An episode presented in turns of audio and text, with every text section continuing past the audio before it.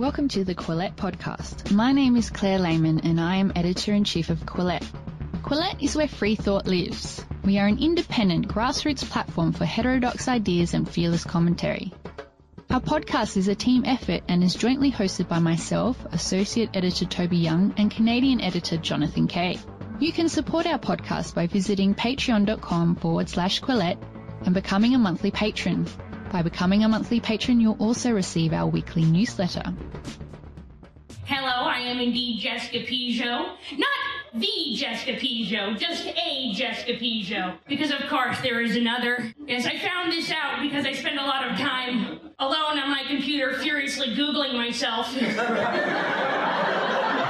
apparently there's a Jessica Pigeot who works as an office assistant for a physiotherapist in Burnaby.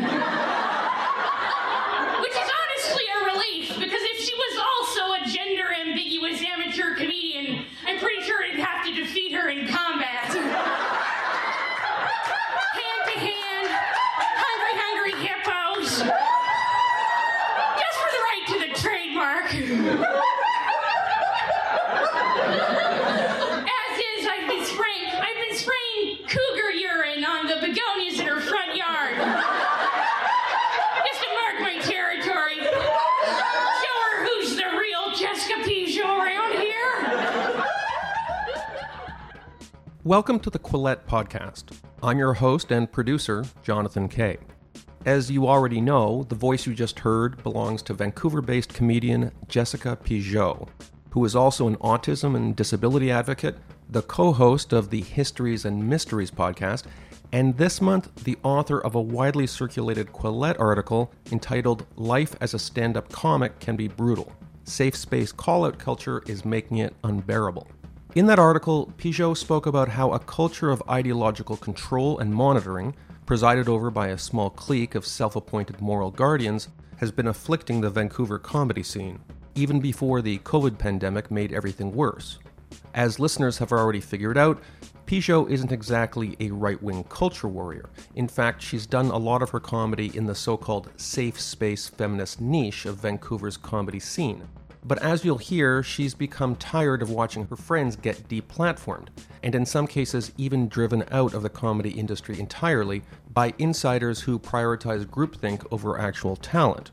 And while she describes the situation in Vancouver as especially difficult, the trends she's describing are taking place in plenty of other markets. The result, as she describes it with one example, is a culture in which a venue actually canceled a so called problematic comedy gig based on a single email complaint from an anonymous sender with the email address buttchugger604. As regular listeners know, these podcasts are typically about 30 or 40 minutes, but this one is more than an hour because Jessica also got into a lot of really interesting tangents about how brutally difficult the stand up world can be, even putting aside the effects of social justice mobs. And one other thing I should let you know before we continue is that this podcast episode, unlike most of my others, does contain a few bits of language that are not family friendly.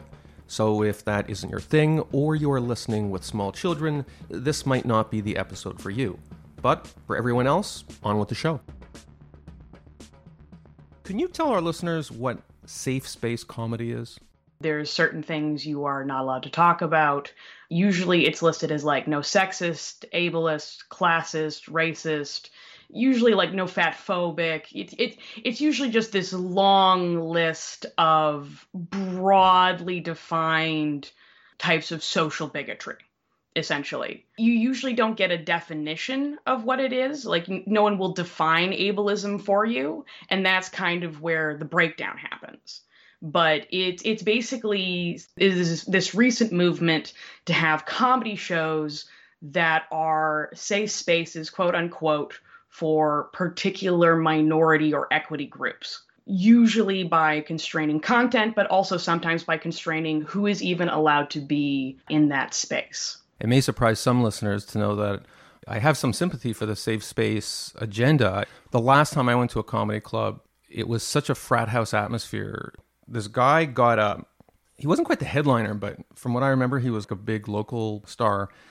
And the first thing, uh, the first thing he did. This is vulgar, but I'm just going to say it. The first thing he did was he pointed to some woman in the front row and said, What's your name? And she said, whatever her name was. And he said, Oh, great. Now I know what name to scream out when I jerk off later tonight. Like, just flat out, that was the way he introduced himself to the world. Incredibly blunt. what I remember was everyone was super drunk, including this woman and all her friends, and they looked like they were going to be incontinent. They were laughing so hard. And I was like, you know, stop laughing. Don't you know you've been victimized by sexism? And the rest of his act was kind of on that level. I found it really vulgar. Was this the kind of thing that the safe space comedy movement was designed to counteract? To an extent. To an extent, yes. On the one hand, it really doesn't pop up 20 years ago. It's more so like 2013 when it starts happening and it picks up over the course of the next decade or so. But yes, absolutely. This is the kind of at frat house boys will be boys environment that comedy originally took place in.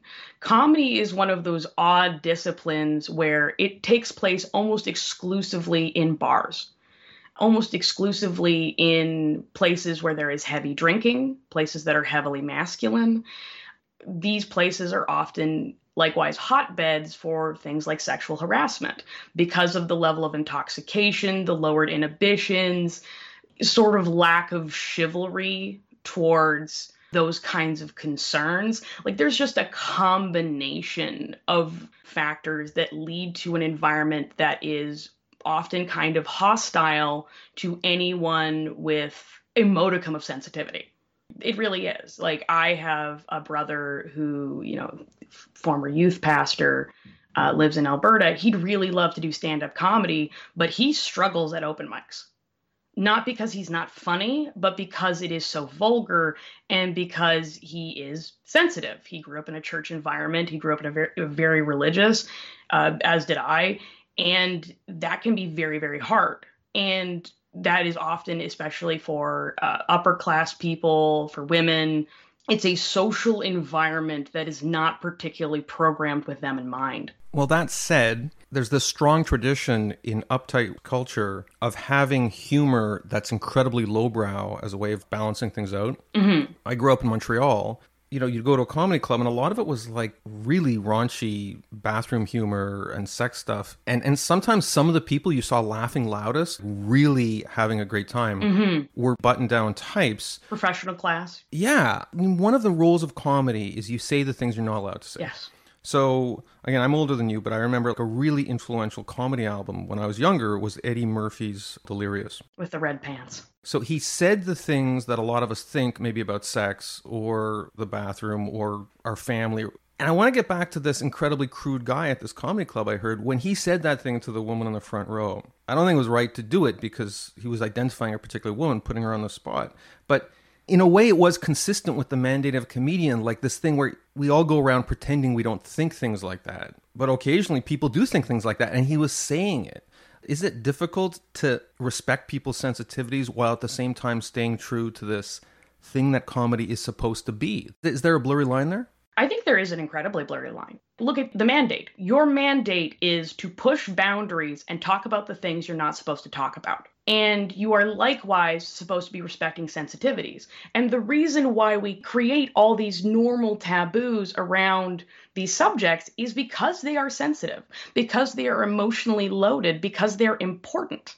The problem becomes when you restrict people from talking about emotionally loaded topics, you are also restricting them from important topics. It's especially difficult if you're not good at it if you are a new comedian, if you are an inexperienced comedian, you are going to make these mistakes and you're going to make them near constantly. When you are at a professional comedy show, uh, you are far less likely to run into that kind of brazen putting an audience member on the spot or pulling them on stage and like having them do something potentially humiliating. You you might run into it. You very well might, but you are more likely to see these kinds of meltdowns at the open mic level. And open mics being, of course, open to the general public. Anyone who theoretically wants to come and perform can. That's the part of the problem is we have a lot of people from very different cultures, very different norms of behavior completely different countries in some cases that are all coming together into this environment where the rules are very nebulously defined. And they are trying to for the very first time tell jokes to strangers who do not know them and with whom they have no rapport. All of us i think have a public and a private sense of humor uh, you probably have a public sense of humor and a private sense of humor. I definitely, even as a comedian, have a private sense of humor, one that I would not share with people I'm not very close to, because those things can get misinterpreted. They can be read as malicious when they are right. not. They're, they're for people with whom there's a bond of trust. Yeah. My best friend knows my opinions on most things.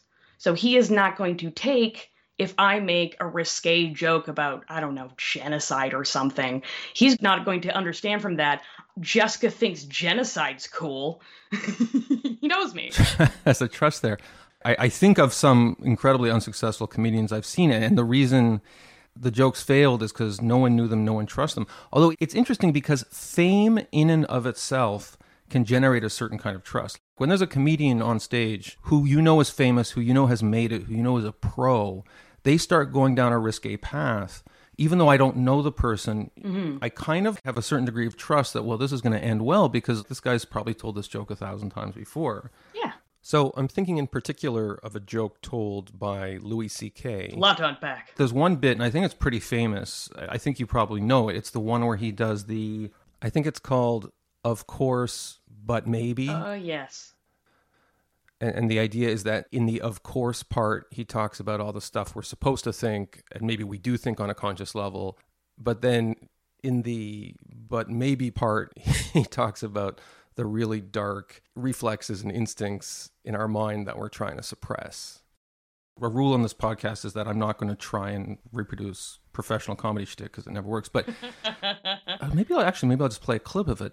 Okay, like of course, of course, Children who have nut allergies need to be protected. Of course. We have to segregate their food from nuts, have their medication available at all times. And anybody who manufactures or serves food needs to be aware of deadly nut allergies. Of course. But maybe, maybe if touching a nut kills you, you're supposed to die he's basically joking about dying kids. Yes. But I remember hearing it and even in my own mind, there was this moment on the knife's edge. I have a peanut allergy. How hard is a joke like that to tell? You have to work very hard. You have to work incredibly hard. Uh, I don't know if you're familiar with the case of Mike Ward. Oh, yeah. Quebec comedian. Oh, yes. Yeah. A couple of years ago, I interviewed him about his whole situation for my previous podcast. Mike Ward did a joke talking about sacred cows and talking about the degree to which Canadian society is very, very hypersensitive around things that we have adopted as our identity. He also makes fun of a disabled child and the way he does it is very funny. It's super funny. It is. But he is naming a specific disabled child and making fun of him specifically about his disability. If I remember correctly, the kid performed a song for the Pope. Yes, he was formerly deaf. Treacher Collins is what he has. It, it can uh, involve deformities of the skull that can uh, affect hearing. And so he got cochlear implants, I believe, and he performed for the Pope. Uh, he became a, a reasonably well known singer in Quebec. Got an album even. He's he's a semi-public figure, but he's still very much a child. And that's where the ambiguity comes in. Because Mike Ward's joke is not, ha ha, let's all make fun of this child. Mike's joke is more so, isn't it awful that I am making fun of this child? Unless I'm confusing two jokes, the kid had a, a fatal condition. No, he did not. But that's the joke. The joke is about the misunderstanding that Ward has. So Ward assumes, you know, like he's seeing this kid who's getting to meet the Pope, he's singing in front of the Pope. And the trope we have in our head when something like that happens, like when we allow a disabled person to take center stage, it's usually sort of this odd pity thing. Make a Wish Foundation. To... It's Make a Wish usually, but he does not have a fatal condition. So a lot of the joke has to do with the fact that his assumption was that this was a make a wish kid. And in fact, that was not the case. So it's this misunderstanding of like, when's he going to die already? Ward is imputing to himself the false idea that he did have a fatal condition based on his cultural expectation.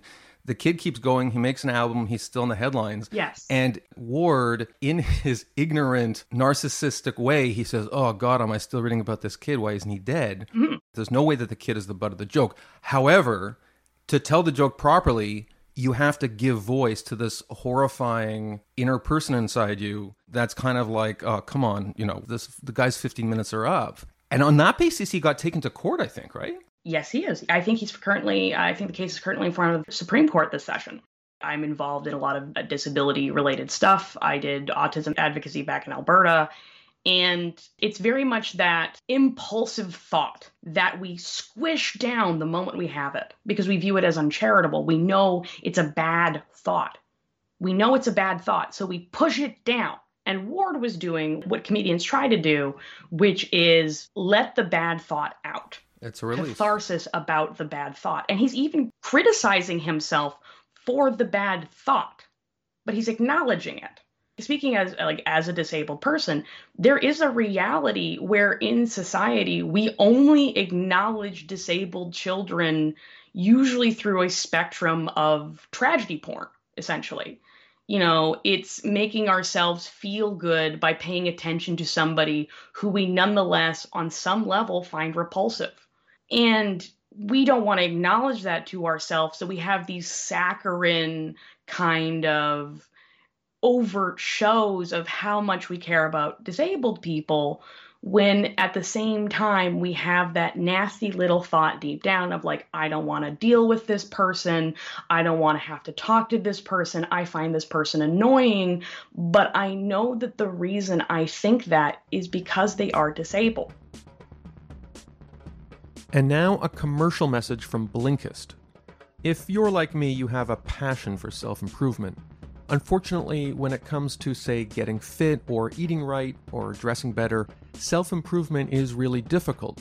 But not when it comes to learning new things and broadening your horizons, especially when you're armed with the Blinkist app. Blinkist takes nonfiction book titles, pulls out the key takeaways, and puts them into text and audio explainers called Blinks that give you the most important information in just 15 minutes. Use Blinks to learn about topics such as philosophy, history, and science, or dive into psychology, health and nutrition, or personal growth. You've got thousands of titles and 27 categories of the world's best knowledge to choose from. Some of the most popular titles, for instance, are A Short History of Brexit, The Future of Capitalism, and Letters from a Stoic. And if you're more of a podcast person, they have you covered with blinks for podcasts called shortcasts. These two are packed into powerful 15 minute reads or listens, all in one app so you can learn anytime, anywhere with Blinkist. Right now, Blinkist has a special offer just for our audience. Go to blinkist.com slash Quillette to start your free seven-day trial and get 25% off a Blinkist premium membership. That's Blinkist spelled B-L-I-N-K-I-S-T, blinkist.com slash Quillette with two L's and two T's to get 25% off and a seven-day free trial. Blinkist.com slash Quillette. And now back to our Quillette podcast one way people square the circle is to say, well, if you're a member of this community, you can make these jokes. Yes. In New York before COVID, this guy he came on on stage and and one of the first things he said was should lesbians be allowed to use dildos? I mean, they've made their choice. if you're laughing at that, imagine like an actual funny person saying it. And then like 70% of the room laughed uproariously and the other 30% were nervous. At that point he said, "Oh, don't worry, I'm gay, you know, I'm part of the LGBT community, like I have lots of gay friends." And we're like, "Okay, he's allowed to make jokes like that." Kind of, right? Kind of. But then but then he said something that I found even funnier. Total deadpan. He said, "Hey, just so you know, yes, I'm gay, but I don't give a fuck about Judy Garland." He was saying all these things out loud, but he was gay. Mm-hmm this disabled kid joke that Mike Ward told, maybe a disabled comedian gets to tell that joke. Like, is that the way we square that circle? I mean, it's definitely the way some people square that circle. It's definitely the approach some people have taken. And I think it kind of reflects a certain social norm, a certain social reality, where we are more comfortable with people being far blunter about issues that directly affect them. And I think that that's definitely a strategy, but it's not a hard and fast rule. And, and it can get to a problem where depending on how expansive you are being in what you're allowed to talk about. So if we say like you can only do jokes about being disabled if you are disabled is that only jokes making fun of the disabled? Is that only jokes even referencing the disabled? Is that only jokes even criticizing the way that we as a society talk about the disabled? Are you, as a non disabled person, allowed to describe your personal experience of having a disabled relative? Are you allowed to describe having a disabled friend? Are you allowed to make fun of those things? Are you talk, allowed to talk about the perspective of an able bodied person who doesn't understand disability. In the case of Mike Ward, in a way, Mike Ward actually knows more about being a non disabled person who's ignorant and narcissistic about the issue, which is the subject of his joke. So, yes. And I'd also say I did a lot of debate in university. And in debate, you do not get to decide what side of the argument you are on. You do not get to decide what you have to say. You just decide how you're going to try to prove it. You are assigned a topic.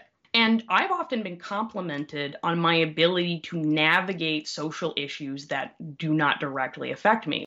But the only reason I got to the point where I was able to talk about those things in a sensitive way as a random person from nowhere, Alberta, was because I was in a situation where I had to talk about it and I got direct feedback on how I was doing.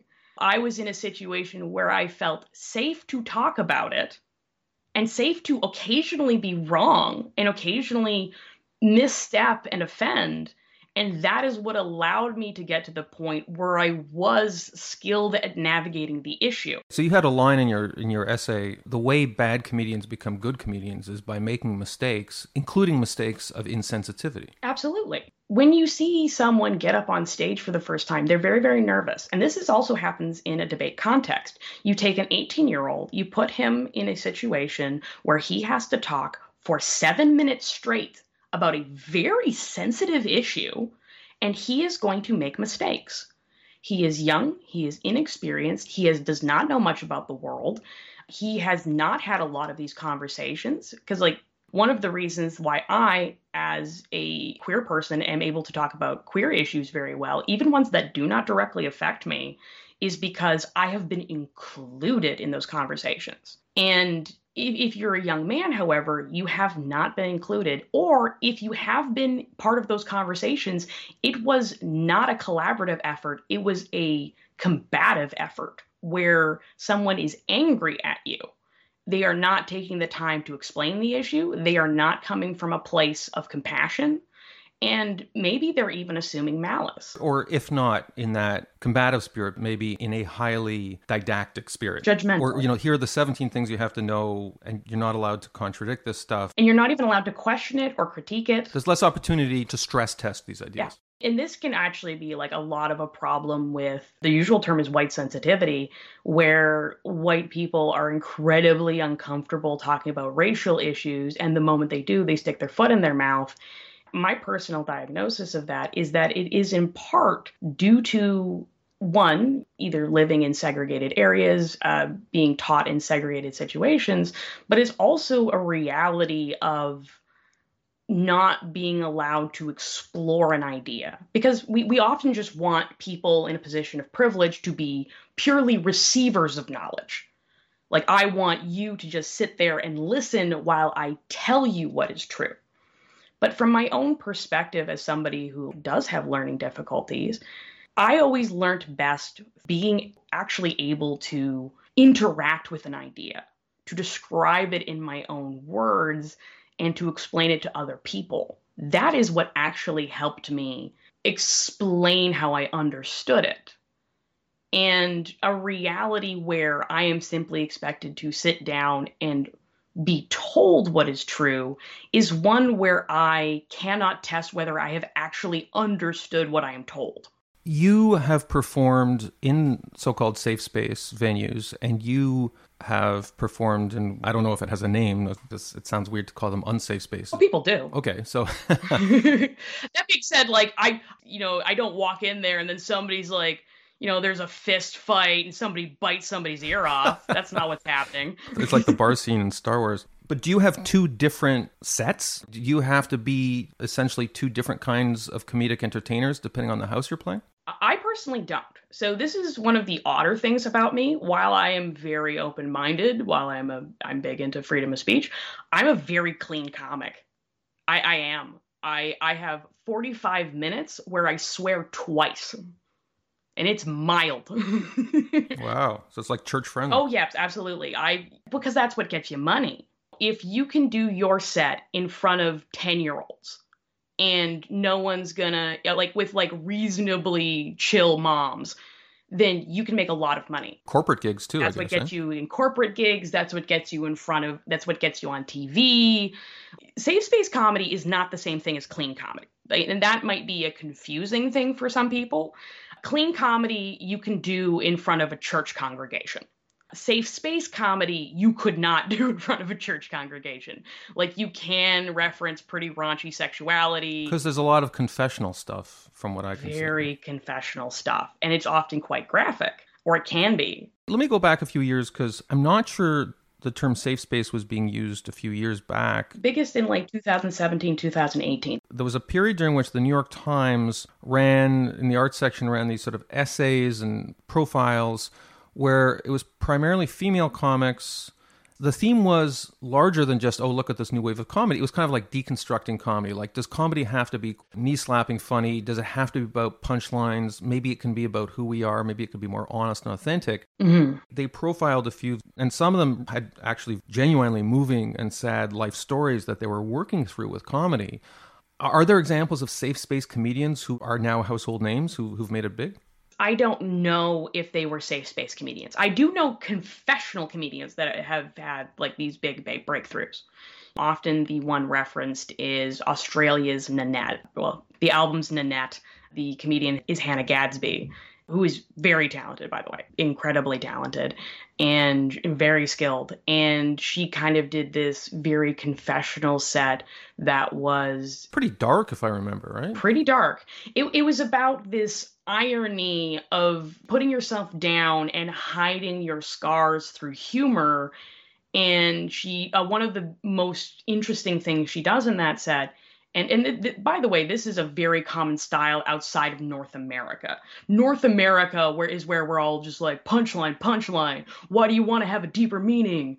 You know, that's that's a North American style. It's not as common in New Zealand, Australia, and the UK, where there's often these kinds of confessional messages, um, even among like very mainstream comedians in a draft version of your article, you talked about how some people use this acronym LPM or, or laughs per minute, where that's something people actually measure. Absolutely. Uh, newbie comics tend to be a lot more rapid fire because you are only being given so much time. If you have five minutes to work with, you need to be loaded with jokes. You need to be getting a laugh, a laugh, a laugh, a laugh, a laugh. But if you have 45 minutes, it's hard to be on stage if you're not getting laughs if you're a noob. Oh, it's torturous it's very easy for them to lose their nerve while they're on stage and to freak out. When you are trying to recover the situation, it can go very wrong if you panic and you can get yourself in a lot of trouble. You know, I have an empathy for it as somebody who has, I, I have an anxiety disorder. I have really, really severe anxiety. And I decided that this was a great hobby. But it, it is, in fact, incredibly difficult to be in that situation you must get this a lot, but I'm going to say it anyway. You come across as, as funny and self assured in this conversation, but I've talked to enough people like you to know that that's not necessarily indicative of a lack of anxiety. Oh, I'm anxious right now. But describe a little bit how that squares, because I think 90% of people listening to this say that even with normal anxiety levels, there's no way they can get on stage and tell jokes. How do those two things come together in the same person? It's the same thing that makes a class clown. Class clowns are not people who are fully confident in themselves. They are people who feel very insecure about their place in society. if you are somebody who is constantly demanding attention, constantly seeking attention, it's probably coming from some degree of anxiety. Like, this isn't true for everybody. There's just some real extroverts in the world that just like being the center of attention. But a lot of the time, this kind of attention seeking behavior is an expression of insecurity. This is, this is the thing for me. I have a lot of trouble reading faces it's a big issue for me. Uh, it makes it hard for me to recognize people. It makes it hard for me to understand people's emotions. But I always understood a laugh. So if you're me, you have this kind of face blindness. You have trouble reading people's feelings, and you've been bullied in the past. So like you you have been socially isolated, and and so you feel the need to constantly ask for reassurance you you i used to get told off by my mother for constantly asking like is everything okay is everything okay is everything okay but one of the ways i was able to check in with that with people who I, i'm not allowed to constantly be asking that was to make them laugh if i make them laugh i get a big big laugh that probably means everything's fine that probably means they don't hate me they do like me and that's a reassurance. So eh, in my particular case, it comes from this constant need to be reassured that I am liked. The problem with it is sometimes as if you're a comedian, you're getting those laughs from strangers. And does that become kind of a surrogate for maybe more yes. intimate connections with people around you?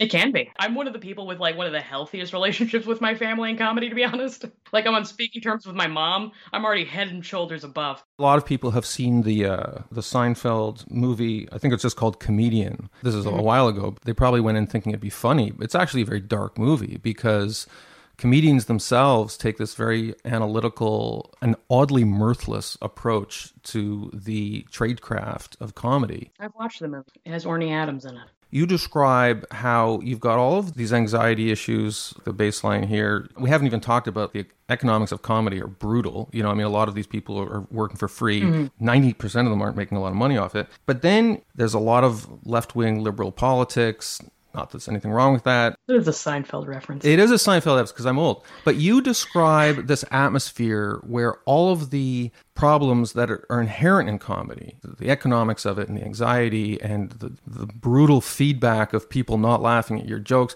are compounded by all this ideological monitoring you describe comics who actually have left the industry because of this. They survived all the other brutal stuff, but they got sick of this stuff, or they were forced out in Vancouver how much of what you describe in the article, the ideological stuff, applies to other cities? I've never heard anyone say that it is as severe as it is in Vancouver. And that's because we're relatively small, but at the same time, a little bit stuck up.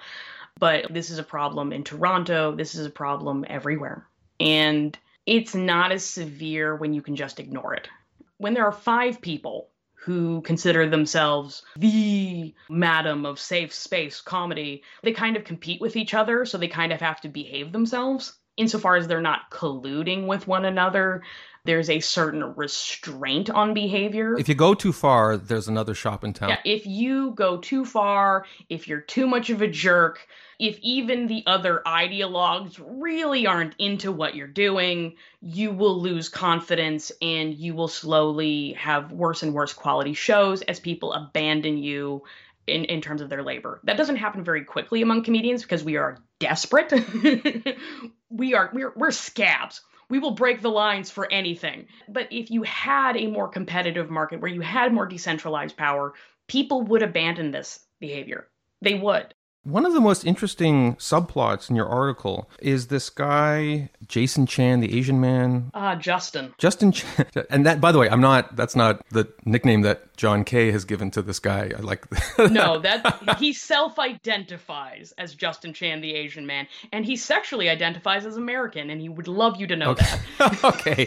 Okay. So he is very much Chinese, but he was born in Toronto. One of the interesting things there is even after he was excommunicated from the woke comedy scene in Vancouver, he still was so interested in the comedy scene that he actually acted, as I understand, as, as a volunteer doorman at a comedy show. He wasn't telling jokes, he was just kind of on the periphery you know, you hear about these people who, you know, they love music so much that they'll just they'll do anything. They'll become a roadie or they'll they'll they'll busk and on a corner.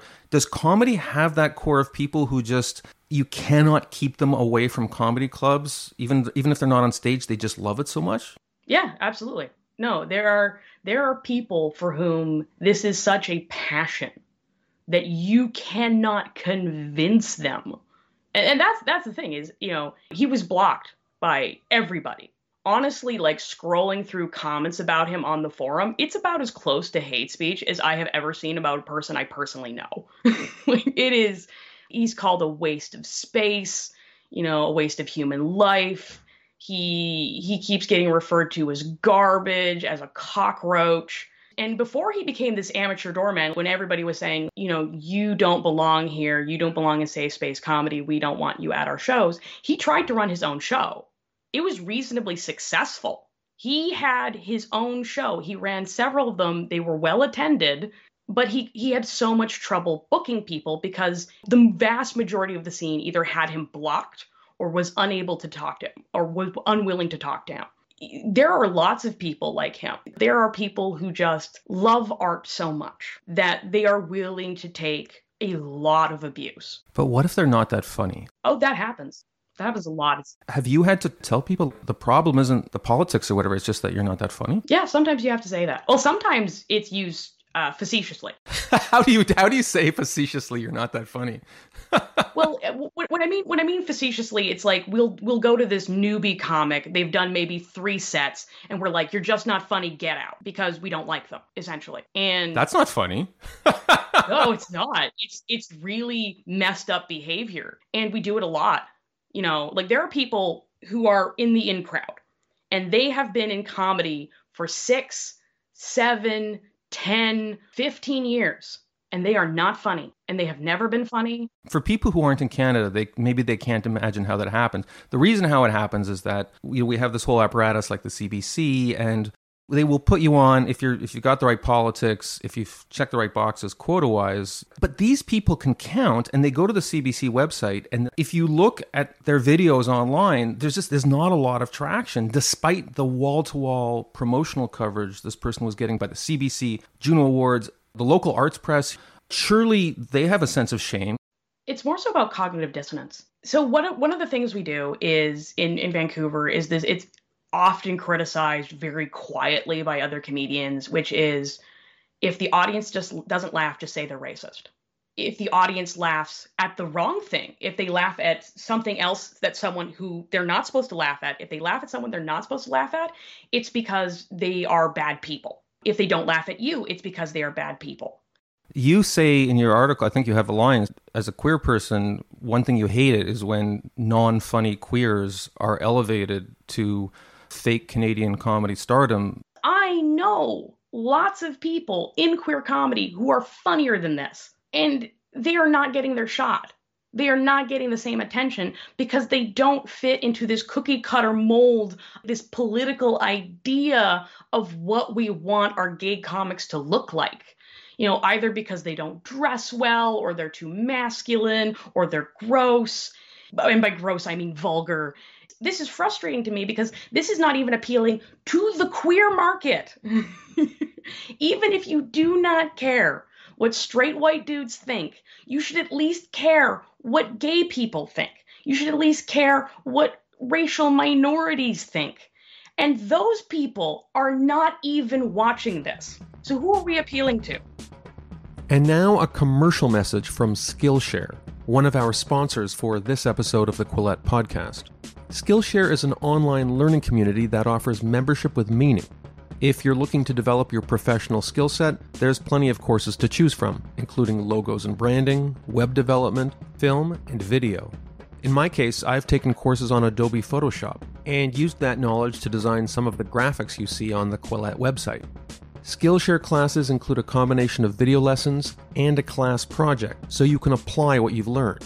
Members get unlimited access to thousands of inspiring classes, most of which are under 60 minutes with short lessons to fit any schedule. Whether you're a dabbler or a pro, Skillshare will help you experience real improvement with classes designed for real life in a supportive environment.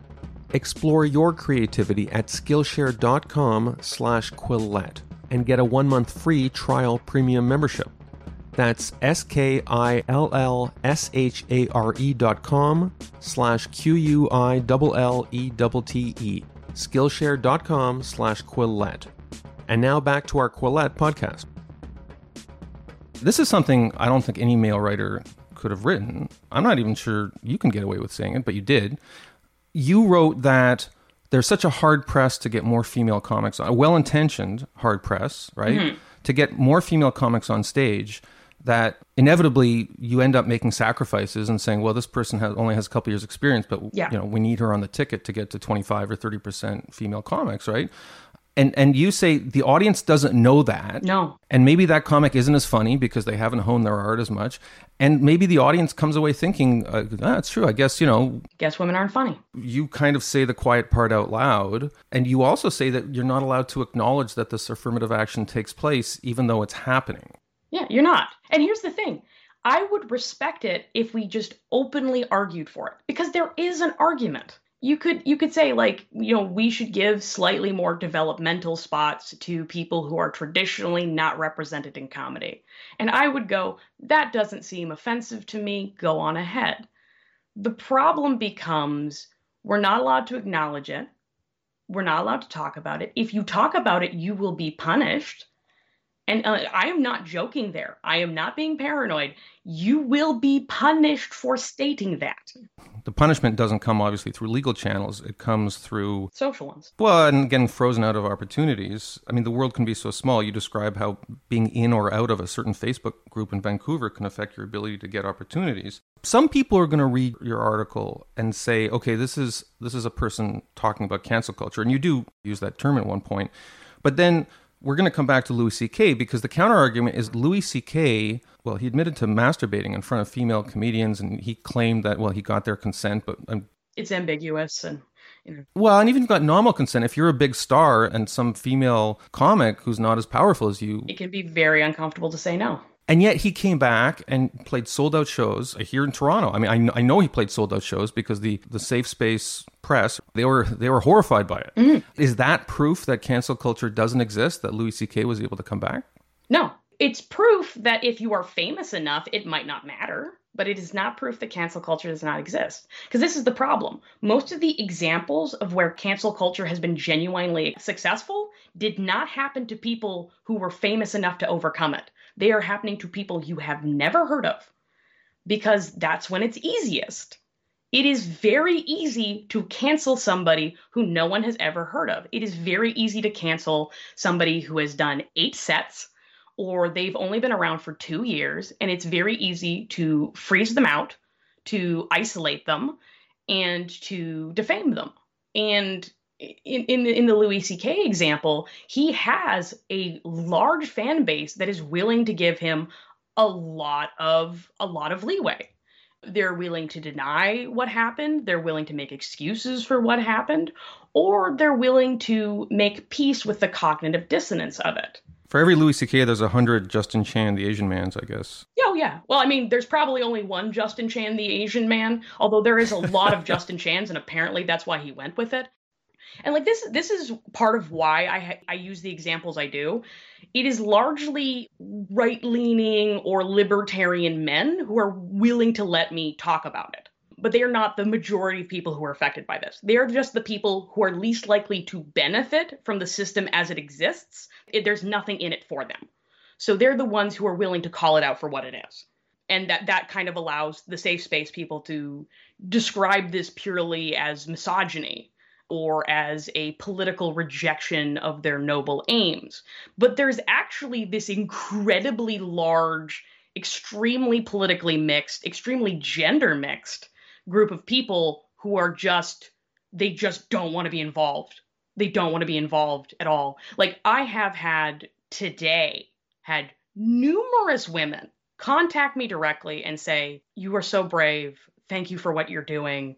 Any way I can help but of course, I don't want to be named. I don't want to be named because we can be very brutal to women. Like if you are a woman who stands up against this, it is particularly harsh. Or Asian men is w- one of the reasons Justin. I'm going to keep saying Justin Chan, the Asian man, because I like saying it. But is one of the reasons Justin Chan, the Asian man, got hit so hard was because it's sort of like, hey, you're supposed to be BIPOC. You're supposed to be on the right side. Yeah. Like, was that part of it? Part of it, and part of because he wouldn't just stay down. Right. you know, these are not tough people. They are used to, like, oh, if I get two of my buddies together and I physically lean over you after an open mic, you're just going to stop talking about this. You're just going to stop criticizing this. You're going to shut up and you're going to go away. Justin Chan does not have that capacity. It's not that he doesn't feel pain. It's not that he doesn't feel like it, the emotional weight of this kind of rejection. It is that he he is so eccentric that he would just keep doing it anyway. Like that kind of that oppositional, defiant, I think you're wrong. You haven't explained to me how you're right, so I'm going to keep saying what I'm saying. It's spectrumy. It's a little spectrumy. It's a little spectrumy. He's he's he's very eccentric. Like I, I think I mentioned explicitly in the article, he does have severe ADHD. He has dyslexia. It often compromises his ability to articulate himself clearly uh, in text format, um, which is kind of how I ended up in the position of trying to speak for him. But like I do think there is an element of it being you're supposed to be on our side. Now, speaking of people you've heard from, have you heard from Butt Chugger 604? Butt Chugger 604 is as of yet silent. His silence is Uh, that deafening. deafening. That being said, uh, I definitely have had emails about me intimating that I am a bigot sent to my former debate society. I had someone explicitly tell me I am not welcome to take a five minute unpaid slot at her open mic because I'm associating with violent individuals. Okay, I know that's you mean that as a joke, but on the other hand, this is the stuff of which comedy careers are made. You write in your article that even big stars will go out on a Monday night and take an unpaid gig at amateur hour because if you're a comedian, that that's the way you test new material. You seem like a strong individual, but are you concerned that that this is going to have a career ramification for you? Oh, incredibly. this is terrifying. I have been barely sleeping. I have been barely eating. I, I do not like confrontation. You say that, but in doing my research for this, I went back and looked at a lot of those Facebook pages. You were pushing back. Like in the last few months, maybe the last year, what was it that made you start to push back? A friend of mine from comedy, he runs a show here in town. He sent me a meme today. And it it's not visually interesting, but it reads if you only care about speaking out against injustice when there's social capital to be won and an audience worthy of praising you, you're not going to get along with autistic people. I was bullied as a kid, quite severely. I have had a lot of mental health repercussions because of that. And I was always very hungry for spots. I love stand up. I am so passionate about it. It's one of the most important things in my life. I was one of those people who, you know, I would go out to the boonies, I would go out to the suburbs just to get a five minute unpaid spot, even though I had to spend an hour and a half on transit. I was one of those people. Uh, and, and not everybody in comedy is one of those people, but I was. And one of the things about the way in which Vancouver is socially segregated is if you're one of the popular people, you do not need to talk to the unpopular people. You do not need to go to the same shows as them. You do not need to talk to them. And in fact, you are deemed suspicious for talking to them. And I would end up at shows with these people, the, the people who had to go elsewhere in order to get attention, in order to get stage time. And I have this really loud, really distinctive laugh. So people always know what I am laughing at so some of the the guys eventually the, the the people who are taking the brunt of this eventually realize that i do not laugh purely at the popular kids jokes That was an unsettling detail in your piece. You talked about how when you're trying to break into the comedy scene and it's open mic night and you're not sure who to laugh at, like it's a political act to laugh at someone because you may find out after the show it's like, oh, honey, we don't laugh at that person. yeah or or even like you're not allowed to like their comments on facebook people are watching The whole Louis C.K. comeback, there was this weird thing where it wasn't enough to say that he's a pig and what he did was gross. You also had to say he's not funny and he's a bad comedian. And that was yeah weird to which me. is untrue. the Wagner principle. Like Wagner was a horrifying human, not just the anti Semitism. In his personal life, Wagner was a horrifying person, really terrible, terrible person. But he was a brilliant musical composer. You can go down the list, there's a thousand examples of this, but people tried to pretend that Louis C.K. was a bad comedian, but it sounds like this happens even with just Joe stand up. He gets up and you're saying, well, like this guy, he had a bad breakup with this girl we like, so he's not funny it is disturbing. And it's it's something like i did not initially understand that because i i can i can be quite socially naive. I tend to give people the benefit of the doubt. I i assume that when i was off making friends with all the unpopular comedians because that was always my social tactic i make friends with people who are unpopular because they can't reject me. And i assume people just thought you know jessica's naive. Jessica doesn't understand whatever, that's just Jessica. And eventually they start confiding in me. Like these these guys start confiding in me and they start mentioning the bullying. And the more they tell me the, their side of these ambiguous incidents that I never got the full details on, the more concerned I am about what's happening. And it's everybody. The only people who don't mention the bullying are the popular kids. Everybody talks about it. And now, a commercial message for those of you looking to add Bitcoin to your investment portfolio or retirement account. And I realize that this is a confusing subject. I remember the first time I got Bitcoin, I walked into a convenience store that had the Bitcoin logo, went up to a kind of reverse ATM, fed in some bills, and received, in return, a long series of numbers and letters. Then I spent an hour trying to figure out how to feed those numbers and letters into a Bitcoin wallet on my phone. I wanted to invest in cryptocurrencies, but surely there had to be a better way. And that's what brings me to BitTrust IRA, a seamless, secure, and easy way to add cryptocurrency to your portfolio.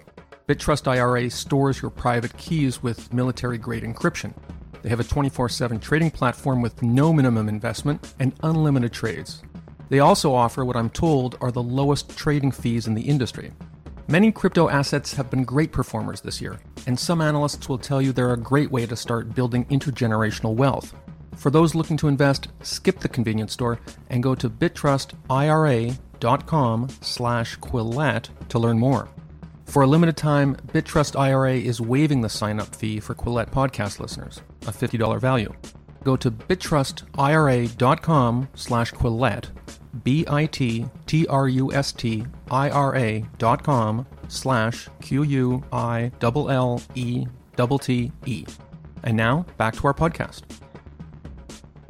You say the popular kids, which now means very woke social justice people. Yes. 20 years ago, that would have meant the frat dudes who are making jerk off jokes. Mm-hmm. That comedy club that I described, where the guy was making really crass jokes, the Jessica Pigeot of today, would she have been booked there? In your article, you're describing maybe the overreach of the social justice movement that allowed people like you to perform. 20 years ago, would you have been able to perform at all with who you are and how you self identify and the kind of material you do? That's a funny question. Because here's the thing about older comedy it, like, it was quite insular. It was extremely masculine. It was, on some level, hostile to people who were not traditionally in it but it also catered to outsiders.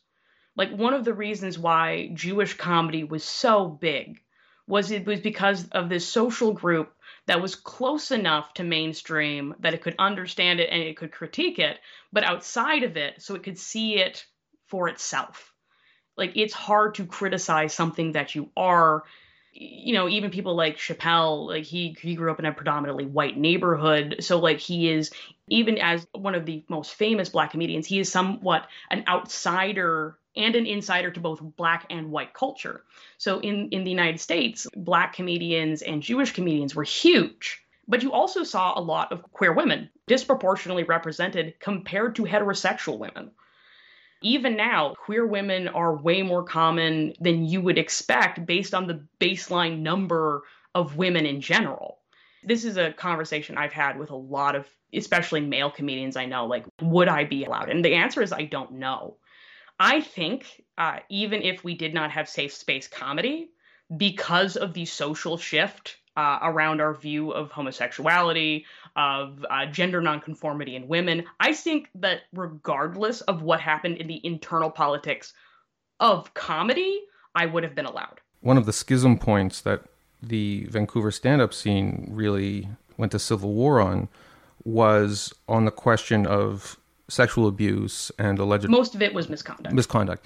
And at one point there was this effort to it was formerly called the Safer Comedy Spaces Coalition Vancouver. Yep. So it, and they even created this whole reporting form which is strangely bureaucratic where you had to list the type of incident that you suffered which starts out at rape and goes down to trolling on social media, like a wide range of behavior. It was a well intentioned thing. Yes. And you acknowledge, as with any subculture, you can get creeps and sometimes you can get violent people who do horrible things. This, I got the sense you thought this went too far. And, and even in, in that woke environment, this effort seems to have collapsed, but not before some people got excommunicated and not always excommunicated for alleged abuse, but excommunicated for Dissent. concerns about due process. Like there was there was one guy who just like, hey, wait, we're comedians, we're not police officers, we're not prosecutors, we're not judges. What what the hell are we doing here? How do you resolve that? Because it is absolutely true, as the creators of this safe space coalition project, they say there's some behavior that doesn't rise to the level of crime, but is still of great concern and and victimizes women. Where's the line between addressing that and respecting due process. One of the things I think should be emphasized because this is this is so normal in stand up, in Canadian stand up that people don't even question it. I literally one of the oddest things when I first entered stand up was people griping about all these right-wing male edge lords constantly whining about due process and I'm like that's not an edge lord opinion. Well, in some subcultures it has become an edge lord thing. Yeah. But part of the background here is that you had the Stephen Galloway case in Vancouver which some Quillette readers will actually know about. That was an environment in Canadian literary circles where to stand up for due process, even if your name was Margaret Atwood, mm-hmm. you were a bad feminist. It happens very much in situations of insularity and groupthink. So this is part of why I strongly disagree with let's eject all the edge lords or let's eject everyone who criticizes us because even if you largely think that someone is wrong, they need to think differently enough from you to criticize what you're doing if you are doing something wrong because you're probably not going to notice. Like most social justice advocates in the general population, if you ask them, hey, instead of having a heavily regulated but often imperfect justice system, how about we hold an ad hoc informal tribunal run by comedians where we prosecute our colleagues and direct competitors with no burden of proof and no discussion of mens rea? Like I don't think they're going to say yes. Not to mention that we're going to socially and professionally penalize anyone who criticizes how we're going about this or who fails to immediately accept the judgment of the collective without well, question. Jessica, not not when you put it like that. not not when I put it like that. When I put it like that, it sounds terrible. But the problem is no one has been putting it like that. Because it's very very hard to tell people who have been victimized they have been treated terribly. It is hard to look them in the eye and say, you are not allowed to eject that person. Even though they make you uncomfortable, even though you have this deep seated conflict with them, there hasn't been enough due process. This hasn't been proven enough, and we can't do what you're asking us to do. That's incredibly emotionally difficult, especially on a one to one basis to an extent, it, it has to be accepting our limitations as single actors who are not trained in this. We do not understand it well enough. Sexual misconduct is one of the most complex and difficult areas in which to make these determinations. And we need to have a little bit of humility about that. And my, my policy solution largely is we need to change these power structures one of the problems with how we have conceptualized the, the, the, issue of sexual misconduct in comedy is we have stopped seeing it as a problem of unaccountable power and we have started seeing it as a problem of people who make me uncomfortable. With the word uncomfortable, as you say in the essay, very broadly defined. So I usually like to send people to a website where they can learn more about the interviewee. So is it like jessicapigeot.com or is there some equivalent to that? There is no equivalent to that for me. I am somebody who I've gone internationally a couple times, just popped over the border. I do not perform to solo shows. People do not know who I am. I am not famous. You're Quillette famous. uh, so. this is not what I wanted to be known for. I don't want to be because that's that's the problem for me is like I don't actually want to be an anti-cancel culture advocate. I don't want to be fighting the good fight against the SJWs. I'm just a person who is concerned, and I'm concerned both as somebody who is queer and, and, and somebody who who thinks and this is something I do want to leave you on. It is a type of benevolent sexism to assume that women and non binary people are incapable of abuse, that we are incapable of harm.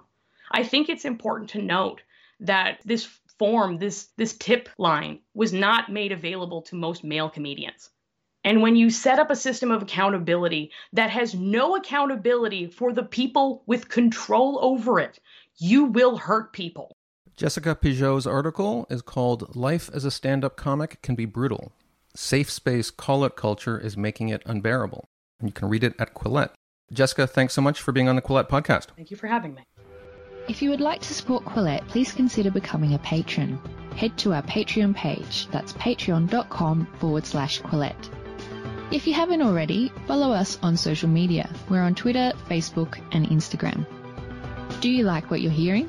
Perhaps you would like to read more about the issues in today's discussion. Head to Quillette.com where you will find more content.